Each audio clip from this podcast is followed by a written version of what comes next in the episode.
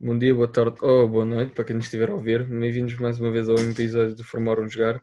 O meu nome é Tiago, estou aqui acompanhado pelo o Fábio. Uh, lá está, antes de mais saudar-vos a todos. Uh, e antes de começarmos, pronto, queríamos dar então as boas-vindas ao Francisco, que nos vem trazer um tema um bocado diferente do habitual, que é o treinador de formação uh, no contexto estrangeiro. Portanto, antes de darmos início às nossas questões, Francisco, passo a palavra. Se quiseres fazer assim uma pequena introdução ao teu background como treinador, força.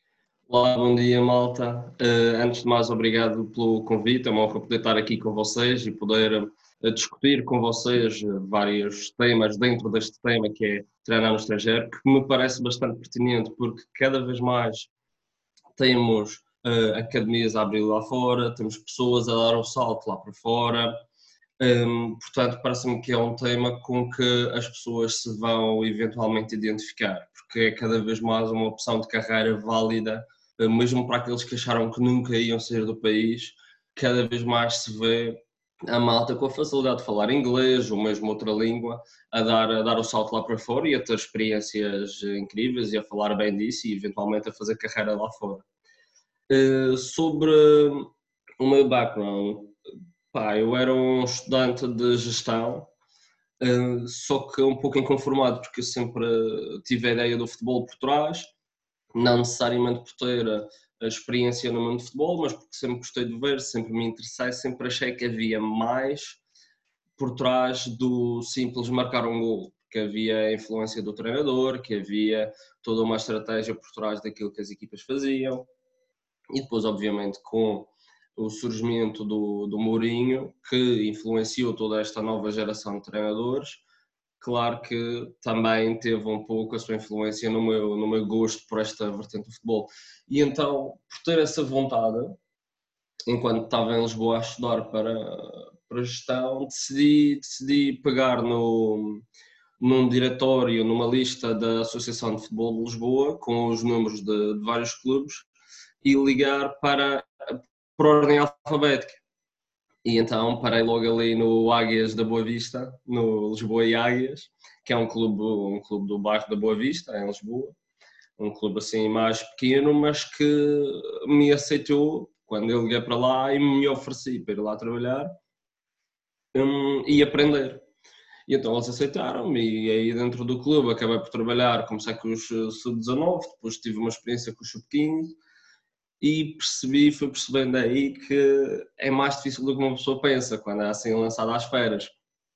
Lembro-me até a primeira vez que vi um jogo ao nível do banco, fiquei um bocado assustado porque de repente senti que não sabia, que era difícil compreender o jogo daquele nível, mas pronto, mas com a experiência a coisa, a coisa vai lá. E de, do Lisboa e Águias, depois acabou por surgir Hum, a oportunidade para uh, integrar a rede de escolas do, do Benfica. Fui para, para a escola do Eiras.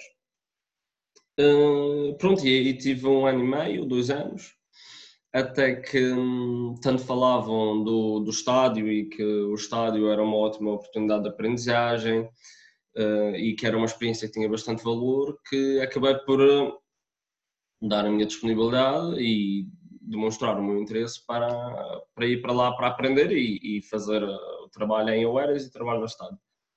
Tive, hum, tive assim durante algum tempo, depois acabei por uh, ficar só no estádio, uma vez que, hum, que era, era mais. Eu não tinha carro na altura, era mais prático para mim estar lá e fui complementando com experiências fora da rede do, do Benfica, mais em futebol de 11, ou seja, tentava completar a minha formação nos escalões mais baixos e aprender muito aí e depois tentar aplicar mais de uma forma mais independente, mais autónoma uh, noutros, noutros clubes.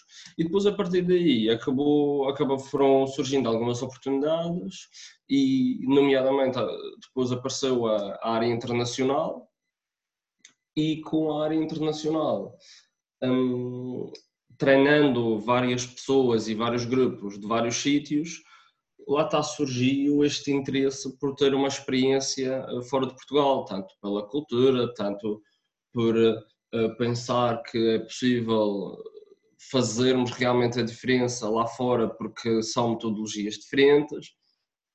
E então foi-me proposto ir para o Egito, e foi aí que tive no meu último projeto, numa parceria técnica com, com um clube de lá, em que estávamos responsáveis por uh, implementar a metodologia de treino do, do Benfica uh, nos escalões de sub-15 até sub-19 e tentar fazer ali uma ligação já com a primeira equipa, porque era um clube que tinha, tinha equipa de, de séniores. E portanto é um pouco, um pouco esse o meu percurso. Comecei, comecei da, dos escalões mais jovens, o que eu acho que foi muito importante para desenvolver uma compreensão de jogo, uh, e principalmente com o futebol de 5, eu acho que é extremamente bom para uma pessoa começar a compreender os conceitos do centro de jogo, e depois passando para o futebol de 7, em que aumenta um pouco a complexidade, um, mas mesmo assim é uma estrutura relativamente fácil de controlar e onde já dá para um, explorar algumas dinâmicas e algumas estratégias para criar vantagens numéricas e depois uh, dei o salto para futebol de 11, onde aí já há estrutura maior e há muito mais complexidade e onde estas experiências passadas me ajudaram bastante para formar, uh, formar um jogar, portanto... Obrigado por, pela tua um, uh, eh, conduta de, do teu background, Francisco. Diz-me uma coisa, começando aqui também para rematarmos e damos início aqui ao nosso diálogo, vou-te fazer uma, uma pergunta que que lições podes retirar da tua experiência obtida no estrangeiro e, em conjunto nessa pergunta, se existem maneiras de, diferentes da personalização do planeamento de treino? Okay. Talvez vou começar pela parte da operacionalização, porque hum, essa é a mais gritante. Uh, nós, quando chegamos. E atenção, eu, eu já treinei uh, grupos que vieram de fora para Portugal, mas aí treinaram com a metodologia do Benfica. Um, e depois lá fora tive a experiência no Egito, portanto pode haver outros sítios que façam de, de maneira diferente e com certeza há. O que acontece é que quando nós chegamos lá, os primeiros dois ou três dias foi para ver o que é que, o que, é que se fazia. E pronto, e aí nós percebemos logo que tínhamos muito, muito caminho para andar, porque hum, eles têm, eu diria que eles têm uma, um approach, uma, uma maneira de ver o treino um pouco militarizada, porque lá eles, toda a gente tem que ir, tem que ir a, ao army, à, à tropa, porque pronto, porque é um país que está ali no meio de alguns conflitos e então precisa de ser, precisa de ser uma potência. E eu acho que isso influencia muito um, a visão deles do treino. Eles uh, focam-se muito na preparação física e nos saltos e nos, na corrida para a frente e para trás e na corrida de longa distância uh, e é em movimentos muito analíticos. Ou seja, quando nós chegamos lá, nós ainda vimos muito passe frente a frente, eh, umas coisas sem oposição, umas coisas com pouca intensidade com bola, desculpa, eh, coisas muito, muito simplistas. Hum, e apesar de não falar árabe, eh, o feedback acaba sempre por ser um pouco depois da ação acontecer, ou seja, tu falhaste um passe, o feedback há de ser depois do passe falhado, há de ser tipo, uh, olha, da próxima fase o passe direito. Como é que isto ajuda o jogador? Não ajuda o jogador e aí entramos nós com, com a nossa metodologia que tem muito mais descoberta guiada, uh, tem muito mais intervenção do jogador no jogo, tem muito mais aproximação com o jogo e notou-se na, mesmo na maneira de estar dos jogadores e na maneira como eles interagiam connosco, treinadores, depois ao, ao longo dos tempos, que nós mostramos-lhes uma coisa que eles nunca tinham visto na vida, que eles nem quase nem sonhavam que existia, que é treinar jogando. E como isso foi uma experiência tão, uh, diria, marcante para eles, porque tornou o treino muito mais divertido. Uh, pronto, acabou, acabou por se criar um, um, ótimo, um ótimo ambiente lá e, e estão aí um pouco as diferenças. Um, entre a nossa, a nossa metodologia e a metodologia lá de fora. Nós cá puxamos muito mais pelo cérebro, lá eles puxam muito mais pelas pernas ou, ou pela garganta, porque vai muito no berro. E cheguei a ter um jogo, por exemplo, em que pá, o treinador do lado simplesmente não se calava, tipo, ele estava sempre ali aos berros, pá, pá, pá, não sei o que é que ele estava a dizer, mas era sempre um feedback de nervo, de nervo, Uh, e aquilo, imagina, nos primeiros 5 minutos aquilo até meio que resulta porque a equipa entra, entra intensa e vai e ganha duelos e tudo mais, mas depois com o, com o passar do tempo o efeito acaba por, por se desvanecer. Em relação, não sei se querem explorar um pouco mais este tópico ou se está ok. Hum, gostava Antes de também, para as relações. uh, também gostava de fazer uma pergunta. Uh, tu, tu referiste que tiveste dois, três dias a observar aquele que ias trabalhar. Qual é que foi as tuas primeiras impressões daquilo que observaste? Eh, nomeadamente a maneira deles jogar e aquilo que eles uh, individualmente te davam. Pois lá está. O treino, como, como eu falei, como havia eh, pouca intensidade, movimentos eh, muito analíticos, muitas vezes os jogadores faziam aquilo sem grande vontade, sem grande empenho, sem grande concentração. Nós não conseguimos tirar muitas ilações a nível individual dali. Nós tiramos mais ilações sobre hum, os treinadores. E até porque uma grande parte do nosso objetivo era precisamente trabalhar os treinadores, porque lá está, tu trabalhas os jogadores, aquela geração, tudo bem, evolui, mas depois perde-se. Se treinares os treinadores, acaba por ser, um, apesar de ser um pouco mais difícil, porque estamos a falar de pessoas já com eh, experiência, anos de experiência, ideias formadas eh, e tudo mais, e podem ter alguma resistência à mudança, Eh, mas acaba por ser, acaba por ser muito, muito mais sustentável. O conhecimento que nós tivemos do, dos jogadores e da real valia deles foi precisamente quando nós começamos a, a integrar a nossa maneira de, de trabalhar e depois fazendo, fazendo jogos e jogos amigáveis e começamos a ver, ok, este jogador às tantas dá mais para esta posição, ou este jogador tem esta característica que é, que é bastante boa, este jogador consegue perceber bem o jogo e consegue perceber as ideias que nós lhe passamos, este jogador já vai mais na, na mais-valia física, perceber? Foi, foi um pouco, foi um pouco mais, mais por aí que, que, a coisa, que a coisa se deu. Eu queria te fazer uma pergunta, hum, aliás duas, só que agora vou um bocado mais de encontro àquilo que foi o jogador típico egípcio, do, do Egito que tu encontraste.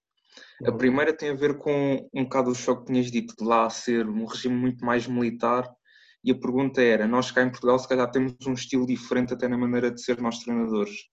Se calhar criamos muito mais relação com o jogador do que se calhar nesse regime militar e se perguntar se isso foi uma vantagem. E a segunda pergunta é, eu isto agora, uh, tu terás uma insight muito melhor do que a minha, que é, eu imagino que lá no Egito não existe a abundância de academias e escolas de futebol que existe aqui. Portanto, eles devem iniciar a prática num contexto diferente, se calhar de rua, uh, não tão trancado como existe aqui, e se isto beneficia, se calhar, aqueles miúdos no sentido de terem, se calhar, chegarem com uma relação com bola, se calhar, diferente, por treinarem na rua, e pronto, era um bocado saber a tua experiência nisto, do que tu encontraste. Ok.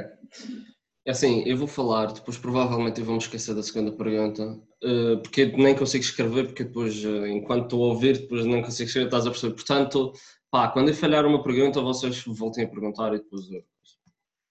Vou começar com a primeira que tinha a ver com o regime mais militar e com a relação com os jogadores. É preciso ter atenção a uma coisa, porque nós associamos o, o regime mais militar e mais autoritário e mais corre e vai e salta, associamos isso a negativo. Mas uma das forças que os treinadores tinham lá era precisamente a relação que eles tinham com os, com os jogadores. Eles acabavam por ter, pá, os, jogador, os jogadores respeitavam muito o treinador, os jogadores acabavam por gostar do treinador. Apenas é um regime e um, e um approach, está-me a faltar a palavra em português para approach, mas um, um, é um approach que não se coaduna tanto com a prática e com o treino de futebol. Só que a nível de relação não tem necessariamente uma influência negativa. Estão a perceber? Nós sentíamos mesmo que eles uh, gostavam de nós por aquilo que nós trazíamos a nível de treino, mas tinham uma excelente relação com os treinadores uh, a nível pessoal. Houve talvez, ah, talvez um treinador que não fosse tão forte com os jogadores, mas o que acontece lá é que eles acabam por ter um certo respeito por aquela autoridade do, do treinador e portanto não havia não havia necessariamente uma, uma influência negativa. Hum, a segunda pergunta. A segunda pergunta. Ah, o contexto de formação. Exatamente, o tipo de jogador que encontraste por não haver tanta, tantas academias e escolas de futebol lá. Sim, portanto, tam, primeiro estamos a falar de um país com 100 milhões de pessoas e de uma cidade que tem para aí, pá, podem confirmar no Google, porque não tenho bem a certeza, mas vários milhões, tipo 20. Mas é, é por aí. Hum, e portanto, é natural que haja uh, muito miúdo. E dentro dessa, dessa base de miúdos, há muitos que gostam de jogar a bola e que aproveitam qualquer coisa para, uh, para jogar. E depois, como a nível de escola, aquilo é, é um contexto um bocado estranho, em que alguns miúdos, pelo menos do sub-15 para cima, que era com quem nós trabalhávamos, eles podiam não ir às aulas ou faltar frequentemente e depois iam lá e faziam o exame e passavam, acabavam por ter muito tempo para precisamente jogar a bola. Ou seja, tu acabavas por ter jogadores, hum, acabavas por encontrar jogadores capazes tecnicamente. A nível de compreensão de jogo, já nem tanto, porque lá está, tu acabas por ter lá academias, ou o que eles chamam academias, pronto, são, são clubes para se jogar à bola, mas mais uma vez, a maneira como uh, é ensinada é diferente da nossa e não estimula tanto, por exemplo, a criatividade ou a compreensão de, de certos conceitos nós tínhamos muitos jogadores muito capazes fisicamente e com eh, um bom nível técnico a nível de passe e de remate, mas se tu fores a ver, por exemplo, o tipo de dribles que eles usavam, era muito o pá, mete a bola na frente e corre mais rápido que o outro. Estás a perceber? Tu não vias muitas roletas, cabritos, vírgulas, tipo, podia haver um outro que tentasse, mas quando tu ias para o jogo e havia aquela pressão do jogo, esse estímulo criativo desaparecia um bocadinho. E porquê? Porque, e já dou aqui uns dois exemplos, porque quando eles fazem isso no jogo e têm o azar de não acertar, eles ficam com as orelhas a arder. Nós tivemos uma situação em que hum, um jogador vai, está ali naquela zona mais lateral da área, eh, perto da linha de fundo, e faz um passo atrasado, faz um passo atrasado ali para a zona de penalti. E nós, na zona de penalti, temos dois contra um. E o nosso avançado, que vai tipo, à zona do, mais do primeiro poste, arrasta o defesa, e tudo bem que ele podia rematar de primeira, mas ele tem a inteligência de abrir as pernas e deixar a bola passar. E o nosso segundo avançado, que está livre e de frente para a baliza, tem o azar de falhar. o que é que aconteceu? Feedback do treinador é que ele devia ter chutado primeiro. Ele devia ter chutado primeiro porque ele tinha oportunidade e devia ter chutado primeiro. Ou seja, nós pegamos aqui numa situação em que o jogador fez uma escolha extremamente inteligente, extremamente criativa, deixou o seu colega de frente para a baliza numa situação ótima para marcar golo, como teve o azar de não ter sucesso, bumba que cai em cima. E o que é que acontece ao jogador? Da próxima vez, claro que vai rematar porque aquilo do subconsciente depois acaba por prover que está errado. E aí o nosso papel é depois perguntar ao treinador ah, porque é que tu achas que está errado? E ele depois dá as suas eh, justificações e mais ou menos da mesma maneira que fazemos com os miúdos e que vamos de descoberta guiada e a fazer perguntas, com os treinadores também tentamos meio, não é levar a água ao nosso moinho, mas é um bocado eh, fazer com que eles pensem e cheguem à razão. É do tipo, ok, o jogador podia ter rematado, mas foi assim tão absurdo ele fazer isto? Estão a perceber? E é um pouco, pá, é um pouco por aí. Imagina outras situações um, pá, temos um. Lá tá. Nós trabalhávamos muito esta, a bola na, neste tipo de zonas porque nós queríamos muito o cruzamento atrasado pelo chão. E depois de trabalhar vários, vários tempos, pronto, várias sessões de treino, uh, este tipo de conceitos, temos lá um exercício em que um jogador uh, vai e cruza rasteiro pelo chão, mas o treinador não gostou, por alguma razão, e acabou mais uma vez por, uh, por lhe dar na cabeça e dizer ah, mete o cruzamento alto. E tipo, mesmo chateado com o jogador, e, e, pronto, lá fomos nós outra vez dizer, pá, mas uh, cruzamento alto porquê? Quantos é que estavam na área? Que tipo de jogadores é que estavam na área? Quantos golos já marcamos de cabeceamento durante a época? Quantos golos já marcamos de passo atrasado?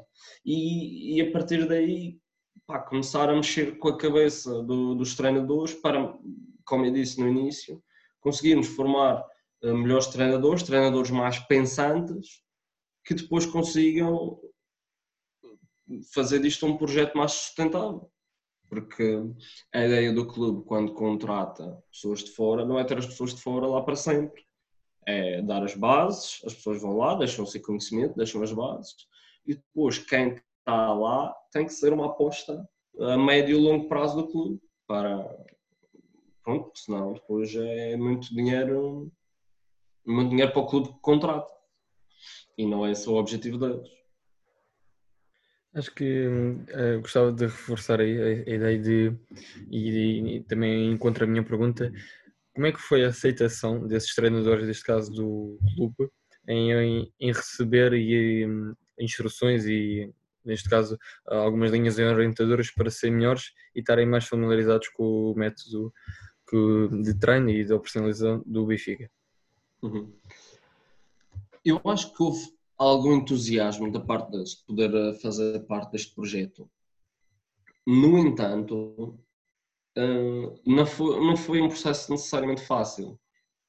E por, eh, por várias razões. Um, porque lá está, por terem ideias já muito formadas sobre a maneira de treinar, ou seja, havia, acaba, apesar de haver um entusiasmo de, ah, sim, nós vamos trabalhar com o Benfica, um, havia um pouco a resistência, porque eles já tinham os seus exercícios e gostavam, sentiam-se confortáveis em fazer a coisa à sua maneira, e provavelmente já tiveram sucesso anteriormente a trabalhar da maneira deles, e então às vezes podiam não compreender bem uh, o nosso objetivo depois, em cima disto tudo, nós tínhamos o.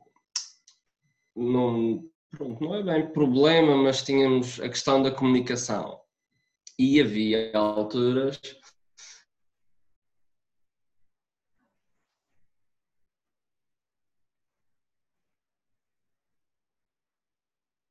em que tornava-se terrível, o jogo não passava tão claramente como nós, como nós esperaríamos. Para te dar um exemplo deste tipo de, de falha de comunicação, nós no jogo uh, estamos a dar uma indicação a, lá a dois jogadores, basicamente era quando a bola estava numa certa, numa certa situação. Estávamos a dar a indicação que um certo jogador devia aparecer em apoio e o outro fazer o movimento de ruptura, o movimento contrário. E dissemos, pronto, a, a, falar com o treinador, dissemos, olha, vê lá, diz aí, dá a indicação para eles fazerem, para eles fazerem isto nesta situação. E ele, sim, sim, tudo bem, vai para a linha, vai para a linha lateral, diz umas coisas e, e depois gesticula e tal, e nós, ah, tudo bem, não sei o quê. Passado um tempo, outro, outros treinadores, uns treinadores que chegaram lá mais, mais jovens e já a meio da época e que falavam melhor inglês, disseram-nos que na altura nós pedimos, imagina, para o jogador A baixar e para o jogador B ir nas costas, e a falha de comunicação fez com que ele dissesse para o jogador A ir nas costas e o jogador B baixar. Ou seja, se isto acontece aqui em jogo e que é uma coisa simples, também quando estás, de certa forma, a tentar convencer alguém da tua maneira de trabalhar e, de, e a tentar fazer com que do exercício deles eles cheguem a um exercício mais próximo da nossa metodologia, é normal que vá haver ali alguma, alguma informação que se perca. Um, e então foi um processo um bocado mais moroso do que aquele que, que nós estávamos à espera. Porque Sim. às tantas pode ser que nós não estivéssemos a convencê-los tão bem assim, uh, mas não sei, nunca. Diz-me uma coisa, vocês por acaso viram a necessidade de, ok, existe aqui uma falha de comunicação entre os treinadores locais e nós vamos tentar aprender alguma uh, terminologia da linguagem deles para ser mais fácil a comunicação. Vocês fizeram isso? Nós, uh, lá mais para o fim, já conseguíamos eh, ter vários termos a nível de treino em árabe que conseguíamos, tipo, imagina, não conseguias conduzir um treino completamente em árabe, mas tipo, durante os exercícios davas já algum feedback em árabe. Só que não ao nível de não com uma relevância tal que nos ajudasse nessa, nessa comunicação, estás a perceber? Uhum. Porque é uma língua que não é fácil, eh, nem para ler, nem para escrever. Uh, nós até tentamos uh, aplicações e tipo o Duolingo para aprender, a, para aprender a língua, vamos perguntando quando estamos com eles, mas não foi, não foi o suficiente para, para aprender a língua. Portanto, aquilo tinha que ser em inglês, em inglês devagar e em inglês curto. Para tentar. Porque todos os treinadores tinham pelo menos algum entendimento de inglês. Mas era algum, não era tudo. Nós depois, a certa altura, recebemos dois, dois uh, treinadores que estavam na universidade e que queriam começar a sua carreira como treinadores um, e que esses sim já falavam inglês fluentemente. E quando eles uh, entraram, aí nós começamos a ter mais facilidade em, pronto, em passar, em passar a nossa mensagem uhum. e pronto, serviam como tradutores. Uh, Francisco, agora tinha uma pergunta que vai um bocado mais a fundo em termos do treino que tu tiveste lá no Egito. Tu, como disseste, a metodologia que vocês tentaram seguir é muito dentro da descoberta guiada. E uma das coisas que eu até tenho ouvido uh, nos últimos tempos é que o treino tem que ser mais aprendizagem do que ensino. Então eu gostava de saber como é que vocês acabaram por operacionalizar isto lá, já que nós temos o conhecimento desta metodologia aplicada se calhar a idades mais novas e vocês tiveram que fazer fazê-la entrar dentro de uma área de especialização, ou seja, sub-15, sub-16, sub-17, sub-19, quase na transição para o contexto sénior. Como é que vocês trabalharam isto em termos de planeamento se priorizaram de alguma forma. Uh, pronto, a tua experiência nisto. Tu tocas aí na pergunta, num ponto que é bastante importante, que é exatamente as diferenças entre dar o treino aos mais novos e dar o treino já a esta fase mais de, de especialização. No entanto, nós não nos coibimos de fazer um caça-bolas. Aquecimento, eles gostam à mesma. Um, os exercícios são muito semelhantes. Hum, as ideias são muito semelhantes. Hum, agora, o que nós fazemos é, eventualmente, o tipo de feedback que depois damos lá para dentro acaba por ser um pouco diferente. As ideias que tu queres tirar do exercício são um pouco diferentes porque em vez de estares a dar dinâmicas para futebol de 5, futebol de, de 7 e com miúdos que têm, que ainda não estão completamente desenvolvidos a nível cognitivo, tu já tens pessoas mais capazes de reter mais informação, informação mais complexa e que vão jogar de uma forma eh, mais complexa também e com uma intensidade muito maior, em que têm muito menos tempo, muito menos tempo para pensar. Mas a nível de planeamento e operacionalização de treino, acaba por ser muito semelhante àquilo que nós, que nós fazemos com, com os mais novos, porque principalmente ali naquele contexto, nós chegamos e nós temos que ensinar o jogo. a, a maioria, para, para tu perceberes um, o porquê que é importante uh, o ensino do jogo, grande parte das perdas de bola que nós tínhamos eram exatamente a seguir a ganharmos a bola, porque eles ganham a bola, metem a cabeça no chão e tentam furar sempre em frente. Ou seja, isto são jogadores que não, não estão necessariamente a pensar, ou não estão pelo menos a, a pensar uh, com a parte lo, mais lógica do cérebro, estão a pensar com aquele instinto, com aquelas experiências que eles tiveram de sempre da rua, em que podem forçar, que conseguem passar por dois eventualmente, seja com força, ou seja por serem mais hábeis do que, do que os jogadores com que estão a jogar mas que ali no futebol eles acabam por ter 3, 4, 5 jogadores na zona da bola e que acaba por ser mais complicado. E então aí nós socorremos da, da metodologia da descoberta guiada e do tipo de exercícios que englobam muito, eh, muita tomada de decisão, muitas eh, vantagens numéricas para ter muito sucesso a nível ofensivo, muita reação à perda da bola, para depois conseguirmos implementar certos hábitos e certos comportamentos que se coadunam com a nossa maneira de a nossa maneira de jogar. E quando falo nossa não é só nossa de nós os três que estávamos lá é nossa no global a ideia que foi pronto que foi contratada para ser posta em prática lá. Agora um, nós eh, fizemos este trabalho de, de, conceitos e de princípios que é transversal a qualquer jogador de futebol ou devia ser.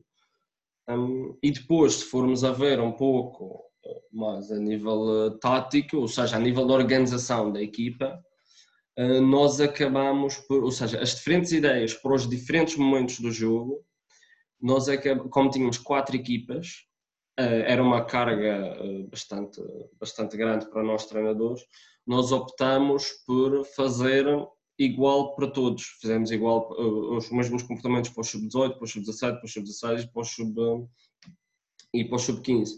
De forma também um pouco, não só a facilitar o nosso trabalho, como também a facilitar o, a, as trocas de escalões de jogadores, porque nós, a certa altura, tínhamos um, um, calendário muito recheado de jogos e tínhamos jogos importantes e precisávamos de andar a pôr jogadores no escalão acima, no escalão abaixo, e assim eles acabavam por mudar de equipa. Imagina, mudava um pouco o colega do lado, mas não mudava a missão deles. Então nós optamos por ter esta, este modelo um pouco mais homogéneo, que complementado com uh, os conceitos e com as dinâmicas que são iguais para e com os princípios que são iguais para todos os jogadores, acabamos por ter ali um grupo grande de jogadores uh, espalhados por quatro equipas, mas todos a ver o jogo mais ou menos sob o mesmo, sob o mesmo prisma. Depois, claro, cada um com a sua individualidade e com a sua noção das suas capacidades e incapacidades, que é o que depois vai eh, trazer as diferenças entre as quatro equipas, porque apesar de uh, os conceitos serem iguais, depois há jogadores que conseguem fazer umas coisas e outros que não. Portanto, mas, mas foi um pouco por aí. E, e, ainda na sequência disto, hum, outra questão que eu tinha é que também outra grande diferença que eu, que eu acho que existe à medida que progredimos da iniciação da especialização até aos séniores é a questão da competição. E tenho a certeza que vocês também tinham competição e de certeza que o jogo era um fator muito importante também naquilo que vocês planeavam. E depois aquilo que eu queria saber, e tu também já tocaste um bocado nisso, era quando vocês queriam, lá está, e se puderes entrar a fundo nisto, se quando vocês queriam, lá está, treinar grande, a grande organização, as formas jogadas grandes, eh, se esta metodologia baseada na descoberta guiada, de que modo é que vocês podem fazer, podem ligar esta metodologia de ensino eh, à operacionalização destas formas grandes do jogo e da organização? Uhum. Sim, nós, uh, foi, foi um bom desafio, porque acabou por puxar uh, pela nossa cabeça uh, sobre como, como fazer isso, porque uma pessoa depois pensa, ah, 11 para 11, e eles vão, e eles jogam, e eles habituam-se. Mas depois convém tu criar certas condicionantes para chegares àquele objetivo que tu queiras, mesmo na, na forma jogada. Dou-te um exemplo, por exemplo. Uh, nós fazíamos às vezes 10 contra 9, ou mesmo que fosse 10 contra 10.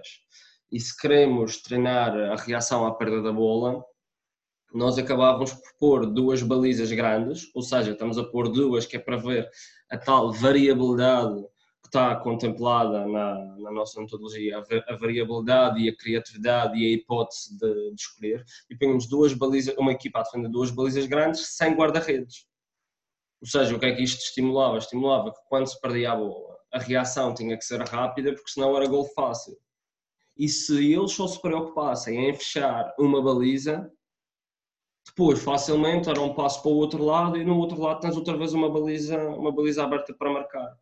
Ou seja, é isto, para a equipa que ataca, dá-lhes um estímulo para procurar a melhor opção, se é sempre em frente ou se é tirar a bola da zona de pressão. Para a equipa que defende, tens a reação, tens vários objetivos para, para defender, ou seja, tu estás, tu estás com a, a, forma jogada grande e estás com a estrutura grande e estás com os comportamentos de 10 para 10 ou 10 para 9, mas estás a integrar todos os conceitos que estão inerentes à metodologia e à nossa, e à nossa, maneira, à nossa maneira de jogar. Estás a perceber? Depois, eventualmente, tínhamos, estou, aqui a tentar lembrar de, de, mais exemplos, mas depois tínhamos, podíamos ter uh, certas marcações de campo uh, para certos comportamentos que, que, podemos querer ter, por exemplo, mesmo tendo uma forma grande de 10 para 10 ou 10 para 9, tu podes marcar o campo em uh, três corredores e depois a equipa que tem a bola tem um certo tempo para para abrir ou para fechar, ou para ocupar três corredores, ou para ocupar, ou para ocupar só dois, dependendo se tem a bola ou não. Ou seja, aquelas, aquelas coisas que tu usas com os mais novos e em estruturas mais pequenas acabam por funcionar também com os maiores e com estruturas eh, maiores. O que é preciso ter cuidado é um, usar estas condicionantes e estas ideias de forma a que aconteçam várias vezes, mesmo numa estrutura grande. Porque às vezes tu podes pensar, ah, ok, isto resultou num 5 para 5. Ok, por 5 para 5 a bola passa muito mais vezes pelas pessoas todas e, há, e acaba por haver depois maior número de, de ações. No 10 para 10 pode acontecer que o lateral não toque na bola durante, durante um tempo, ou que não faça um certo movimento durante um tempo, ou seja, é preciso ter é preciso ter cuidado com isso. Mas está-me a faltar aqui uma parte da tua pergunta, que era a parte inicial. Podes, desculpa, podes repetir? Não, mas é, era muito, era muito isto, de, de ligar um bocado a descoberta guiada ao treino das, das grandes organizações ah, no treino. Como é que fizeram desculpa, só, só, para, só para complementar a resposta, essa parte da descoberta guiada. Tu depois acabas por ter certas situações em que conseguiste criar uma superioridade. Imagina que no, no exercício acabas, eles estão a jogar e depois acabam por criar uma superioridade, diz uh, eh, 3 para 2 no corredor. E eles estão a tentar uh, resolver, o jogo está a decorrer, e depois há uma decisão que não há melhor, ou, ou mesmo que a decisão tenha sucesso, foi, pronto, não foi a melhor. Um, e tu aí, tu podes como está a ser uma forma jogada, como estão a jogar, tu podes voltar atrás ou podes parar e depois tu dás as opções, ok, a bola está aqui, estás um 3 para 2, quais são as tuas opções? Tu podes ou conduzir, ou podes pôr a bola no corredor, ou podes pôr a bola no meio, ou podes jogar para trás, ou podes cruzar para a área, e aí nós fazemos a descoberta guiada com os jogadores e dizemos qual é a melhor opção para ti. Ele diz esta, e pronto, e depois se não é a melhor opção, tens de perguntar porquê. E não necessariamente dizer, não, não, porque tu achas que, é, que não é a melhor opção. É tipo, apá, porquê que tu achas que isso é a melhor opção? E depois vais tentando formar, tipo, conduzir um pouco a lógica deles até que eles cheguem a, àquela solução que depois é mais eficiente para, para o jogo deles e para o jogo, e para o jogo da equipa. Ou seja, apesar de estarmos a falar de contextos diferentes, contextos mais complexos, toda esta base metodológica funciona para qualquer escalão. Depois, eventualmente, tu podias eh, falar das capacidades motoras e perguntar: ah, e vocês tinham um dia para a força e para a velocidade e para, e para a resistência e tudo mais. Houve uma altura em que nós nos preocupámos um pouco com isso, mas depois, lá está, nós não tínhamos uh, material para medir isso. Nós tínhamos aqueles conceitos, ah, se queres treinar a força, fazes o campo um pouco mais pequeno e tal, para haver mais travagens e mais contacto e tal. Mas nós achamos que era mais valioso uh, termos os treinos sempre sangue, suor e lágrimas, como se costuma dizer, ou seja, sempre com alta intensidade. Eventualmente com uma pausa maior com uma pausa mais curta, mas acabamos por seguir uma linha de pensamento muito semelhante àquela que usávamos com, com os miúdos mais novos. Depois tu perguntas, ah, isso não se traduzia em lesões?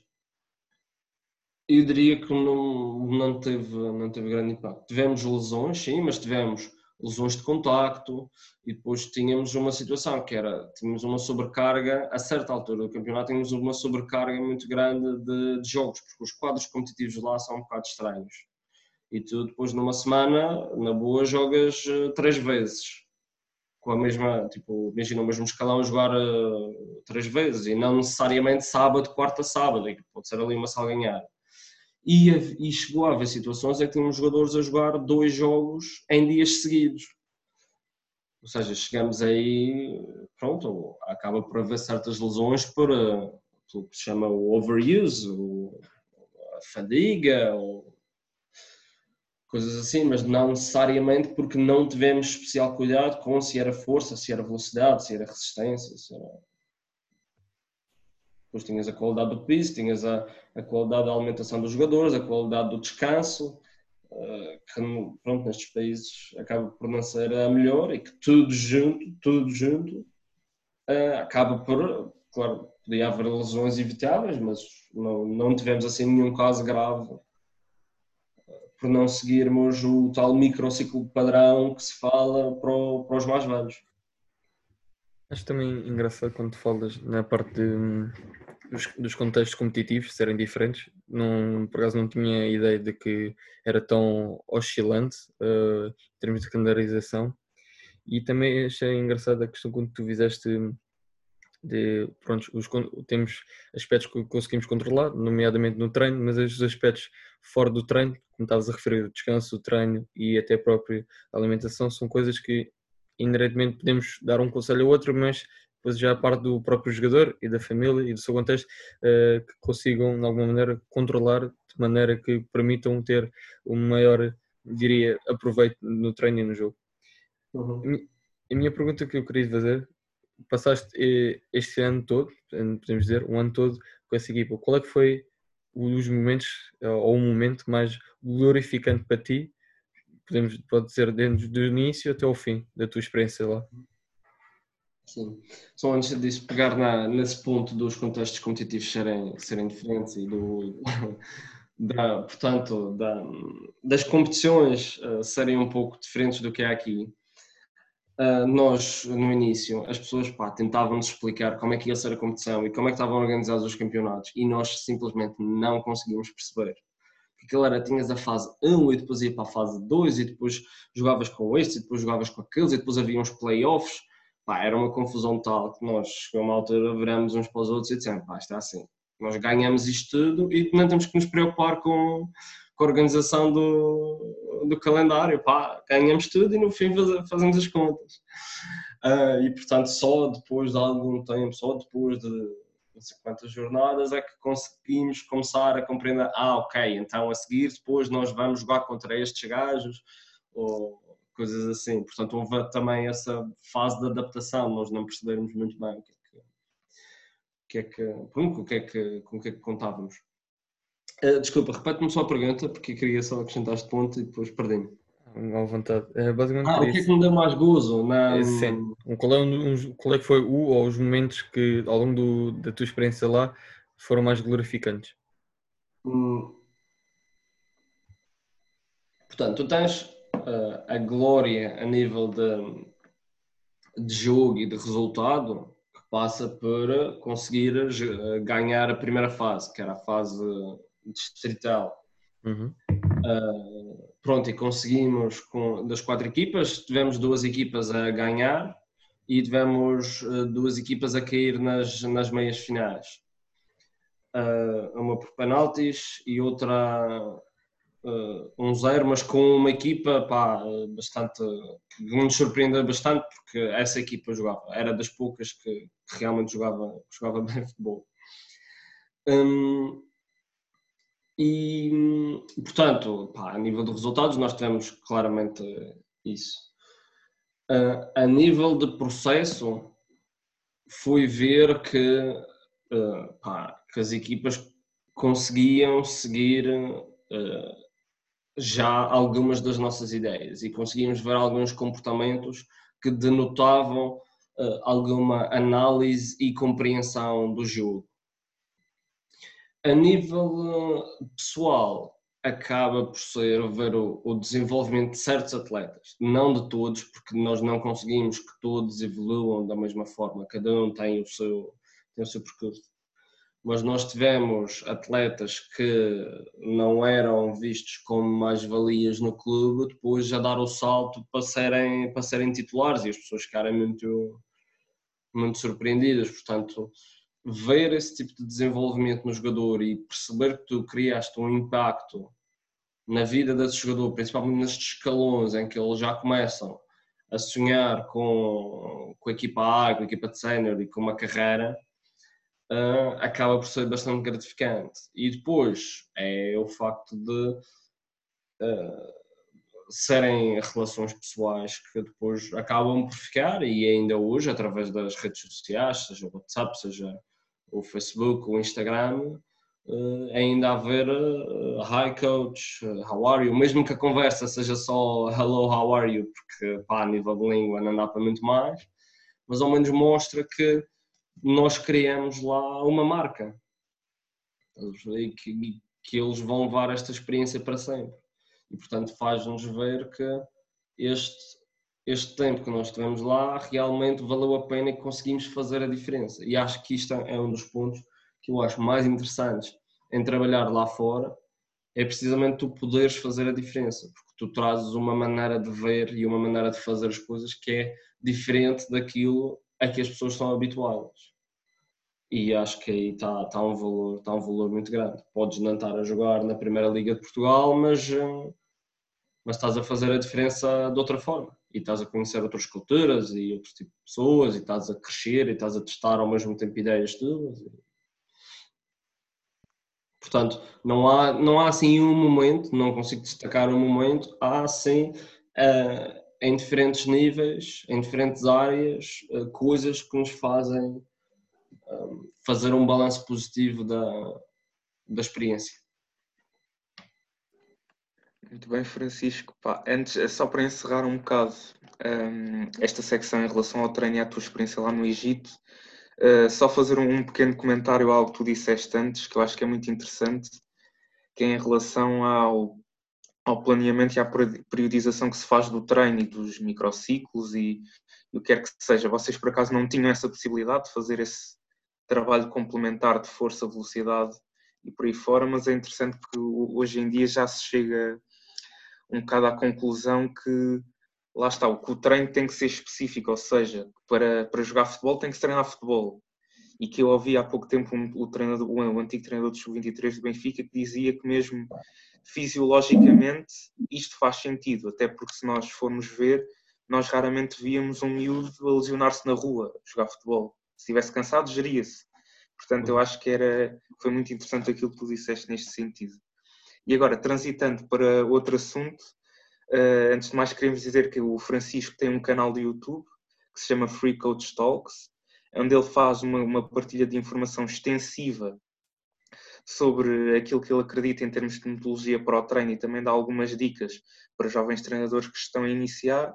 E pronto, queríamos, Francisco, saber de onde é que surgiu esta ideia, um, ehm, que planos é que podes ter para o futuro deste projeto e qual foi assim o balanço da primeira, da primeira temporada?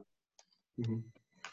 Portanto, este projeto foi um projeto de, que surgiu neste período de, de, quarentena, em que depois de algum tempo de férias eu acabei por começar a procurar eh, coisas que pudesse aprender ou que pudesse uh, ocupar o meu tempo de maneira mais produtiva e acabei por encontrar um curso de marketing digital.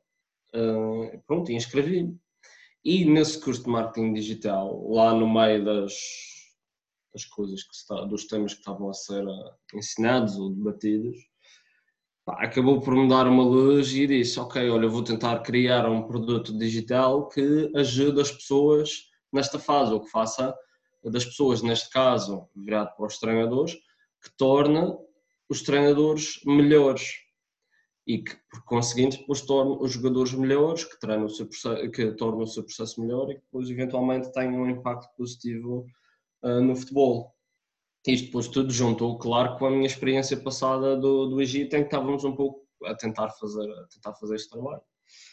E então decidi, decidi abrir o canal do YouTube e dar uh, o meu ponto de vista sobre alguns temas, sobre algumas dúvidas que são mais comuns ao treinador que está a começar ou que ou mesmo que não esteja a começar, que já tem alguns anos, mas que, às, ou que pelo menos já passou por isso então dar um pouco o meu ponto de vista de maneira a poder acelerar a, a curva de aprendizagem dos, dos treinadores. E então criei uma temporada com, com 10 episódios, com alguns temas, e no meio dessa, desse projeto acabei por ter alguns feedbacks, alguns feedbacks positivos.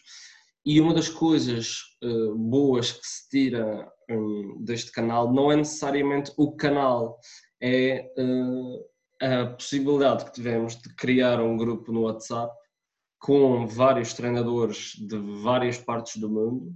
Uh, temos Austrália, temos uh, Reino Unido, temos América, um, temos Egito, temos Portugal, Turquia até, Itália.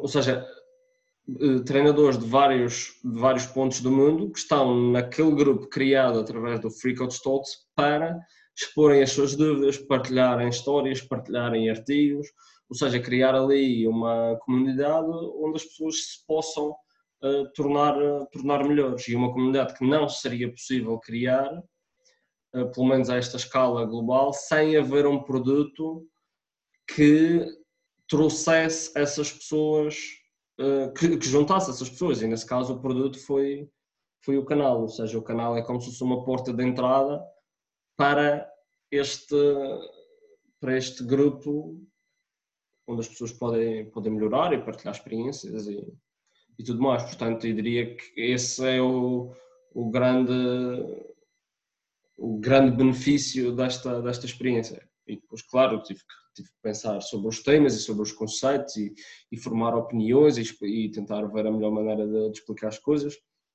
E ao mesmo tempo melhorei capacidades de edição de vídeo e escrita de guiões também. Portanto, pá, foi, foi positivo. Como disseste, acho que a maior evolução, pelo menos eu sou, eu, tanto eu e o Fábio somos uh, dois mini fãs do teu canal, porque lá está a ideia por trás de, do canal, é, lá está, é como tu disseste, é abrir de alguma maneira as portas para o mundo lá de fora e construir uma comunidade de treinadores pela volta do mundo. Eh, Francisco, para rematar, ok, porque estamos a uh, poucos minutinhos de encerrar aqui o nosso episódio, por poucas palavras ou numa frase, como é que podes definir a tua forma de jogar? Não, lá está, nós procuramos uh, sempre as soluções mais eficientes. Assim, numa frase, é isso. E porquê? O que é que isto quer dizer? Isto não quer dizer que só vais chegar lá com um ou dois passos. Quer dizer é que tu vais sempre procurar a melhor solução e às vezes a melhor solução passa por ser um ou dois passos para chegar à baliza, às vezes pode ser 20. É a solução que te permite atingir o teu objetivo despendendo o mínimo de energia. E isto é uma ideia que está também na base da, da metodologia, que eu acho que faz, faz todo o sentido. Acontece é que às vezes tu tens um caminho mais rápido e às vezes tens que mover o adversário para criar certos espaços que depois tens de conquistar e isso implica depois mais passes e ires um pouco mais por aquele futebol de posse que as pessoas tanto gostam, eh, mas eh, lá está, não, não pode ser a posse pela posse, tem que ser o tem que ser a maneira realmente mais pronto, mais rápida de chegar lá, despendendo menos energia, a maneira mais eficiente. Acho que é isso que faz sentido, tanto a defender como atacar. Hum, portanto, é um pouco por aí. Okay. Não há depois uma tática, não é? Ah, eu só jogo em 4-3-3. Pá, não. A equipa tem que se adaptar aos contextos e ver eh, de que maneira cria superioridades numéricas. Se está a jogar contra um avançado, eh, provavelmente sai a jogar de uma maneira. Se está a jogar contra dois avançados, provavelmente sai a jogar de outra maneira. Em vez de sair com dois, com dois jogadores, sai com três jogadores atrás. São, tu vais mexendo nas estruturas para criar superioridades numéricas para depois despenderes o mínimo de energia possível para chegar, para chegar ao teu objetivo. Certíssimo. Basicamente, assim, por pequenas palavras, pelo menos as relações que eu tirei, tu queres uh, um jogador ou uma equipa de jogadores capacitados de, de entendimento e conhecimento de jogo que consigam de maneira rápida ou não, depende da situação, do problema que estão à sua frente, de concretizar o objetivo de jogo, que é, prioritariamente, fazer gol. Um, malta, está uh, cá mais um episódio de Formar um Jogar. Não se esqueçam, se tiverem muita curiosidade de ver o canal do Francisco, Free Coach Talks é muito, muito interessante. Se fores um jovem treinador a dar os primeiros passos, recomendo vivamente observar a primeira temporada porque vais aprender coisas que se calhar nós gostávamos no início que alguém nos dissesse ou abordássemos e lá está, vais ter muito bom proveito. Fábio, para encerrar. Uh, e pronto, é muito isto. Mais uma vez, sugerir o canal do Francisco no YouTube, subscrevam. Se tiverem interesse pelo treino, é muito bom para tirar as vossas dúvidas. E por fim, pá, agradecer ao Francisco por ter estado aqui esta horinha connosco. Esperemos não ter sido muito chatos e pronto, talvez no futuro apareças cá outra vez.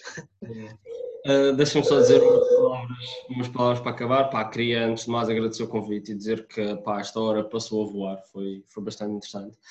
E dizer também que fiquei bastante contente ao ver que vocês tinham tido esta ideia, pá, porque eu acho que é, é uma ideia bastante boa e acho, pá, acho que é uma oportunidade de aprendizagem incrível, porque vocês vão passar por pessoas completamente diferentes, com ideias diferentes, com maneiras, com experiências diferentes e vocês vão tirar eh, um pouco de sumo de toda a gente.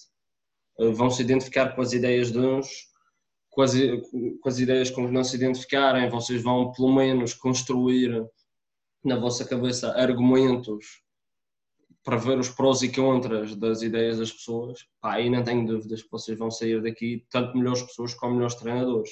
E, portanto, dou-vos os parabéns por terem tido esta iniciativa e por não terem tido o medo de, de se expor, porque às vezes as pessoas têm medo de se expor, porque, ai, o que é que o outro vai dizer, e depois se diga isto mal, e... mas a verdade é que isto é tudo uma aprendizagem e, por exemplo, eu estou aqui a dizer umas coisas agora, mas se falássemos daqui a dois anos, às tantas dizia, é pá, aquele gajo era mesmo tonto, o que é que o gajo disse? Mas uh, estão a perceber, ou seja, tipo, pá, é uma aprendizagem para vocês e depois também para os convidados, que são obrigados a pensar naquilo que, naquilo que têm a dizer. E, uh, e por isso, obrigado pelo convite, porque também, também ganho com isto e foi, foi muito bom. Muito bom. E vocês deixam a pessoa à vontade, Portanto, quando as pessoas que ouvirem isto, quando forem convidadas para vir aqui, aceitem que, que é bom. E boa sorte. Obrigado pelas as palavras, Francisco. E mais uma vez, agradecemos-te mais uma vez por teres vindo cá. E malta, é isso. Uh, ficam atentos ao próximo episódio e vemos numa próxima vez. Até a próxima.